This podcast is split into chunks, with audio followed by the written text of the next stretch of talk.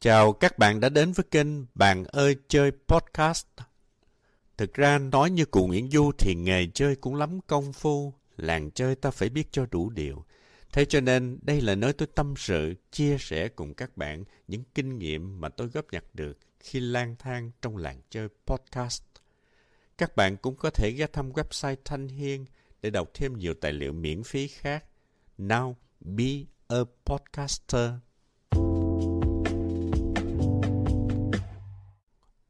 Sau đây mời các bạn nghe bài viết của Trâm Trần Ngọc Bội đăng trên báo Thanh niên Online ngày 23 tháng 11 năm 2023.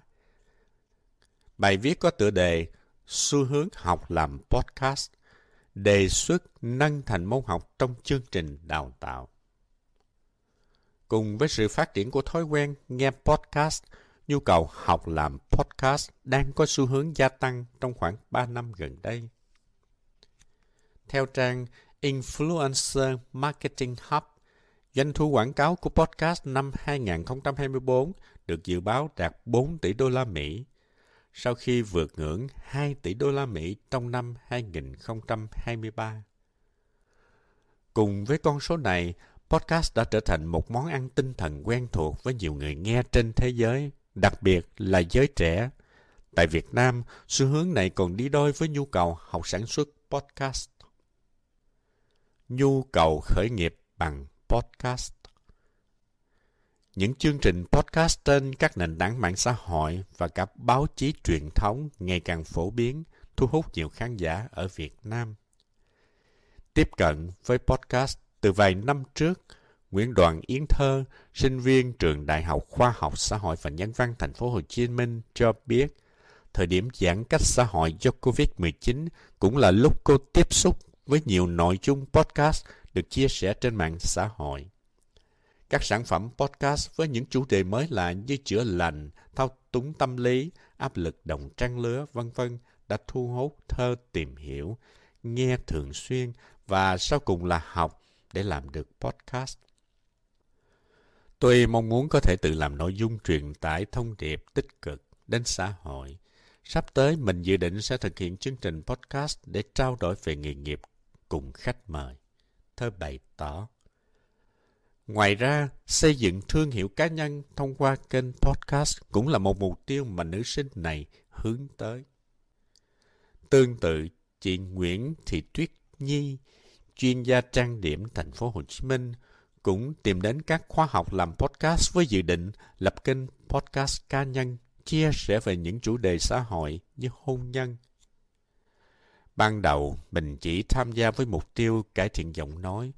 Tuy nhiên, sau đó mình được học thêm nhiều kỹ năng như là lên ý tưởng, tìm kiếm thông tin, viết kịch bản, biên tập, vân vân để tự làm được một chương trình podcast tốt và cảm xúc hơn. Nhi cho hay. Học làm podcast ở đâu? Để học về sản xuất podcast, nhiều người lựa chọn các khóa học tại Hội Nhà báo Thành phố Hồ Chí Minh hoặc các trung tâm học viện tư nhân. Tại đây, học viên được học các khâu từ bước lên ý tưởng cho đến thu âm, trong đó phần giọng nói và cách đọc dẫn được nhiều nơi chú trọng. Bên cạnh đó, thao tác tạo kênh podcast để phát và giúp công chúng tiếp cận sản phẩm trên các nền tảng là khâu quyết định cuối cùng.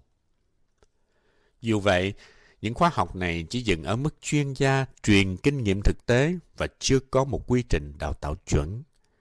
Cho đến nay, các trường đại học đưa podcast vào chương trình nhưng chỉ dừng lại ở các buổi học. Chẳng hạn Bảo Châu, sinh viên khoa báo chí và truyền thông, trường Đại học Khoa học Xã hội và Nhân văn Thành phố Hồ Chí Minh cho biết, sinh viên được học 3 buổi về sản xuất podcast trong một module học phần phát thanh trong khuôn khổ buổi học tại lớp, tôi được học về các khái niệm podcast, cách lập kinh và xây dựng kinh cá nhân. Tuy nhiên, để có thể tiến xa hơn, tôi cũng cần được học thêm về những khóa học bên ngoài. Nữ sinh viên chia sẻ. Cần sớm chuẩn hóa quy trình đào tạo. Chia sẻ với phóng viên báo Thanh niên, nhà báo Huỳnh Sang, đang giảng dạy các khóa kỹ năng sản xuất chương trình podcast của Hội Nhà báo Thành phố Hồ Chí Minh cho rằng chuẩn hóa quy trình đào tạo sản xuất podcast là điều cần thiết. Đến nay, Hội Nhà báo Thành phố Hồ Chí Minh đã tổ chức được hai khóa với số lượng khoảng 30 học viên. Những học viên chủ yếu là phóng viên báo đài, số còn lại là sinh viên, các bạn trẻ.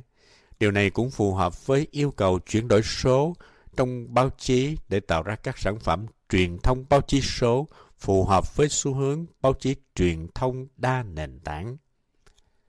Nhà báo Huỳnh Sang chia sẻ. Nhà báo đạo diễn podcast Minh Tiệp cho rằng nếu các trường đại học có thể tích hợp giảng dạy sản xuất podcast cho sinh viên thì sẽ mang lại hiệu quả rất tốt. Không riêng gì nhóm ngành báo chí truyền thông, với bất kỳ sinh viên nào, kỹ năng sản xuất podcast sẽ là sự lựa chọn hợp thời, một điểm cộng lớn khi mà xin việc làm trong bối cảnh nhà nhà nghe podcast. Ngoài ra, hai chuyên gia kể trên đề xuất các trường đại học nâng cấp giờ học podcast thành một môn học trong chương trình đào tạo. Các sinh viên ngành học khác như là marketing, quản trị kinh doanh cũng được hưởng lợi nếu biết cách sản xuất podcast.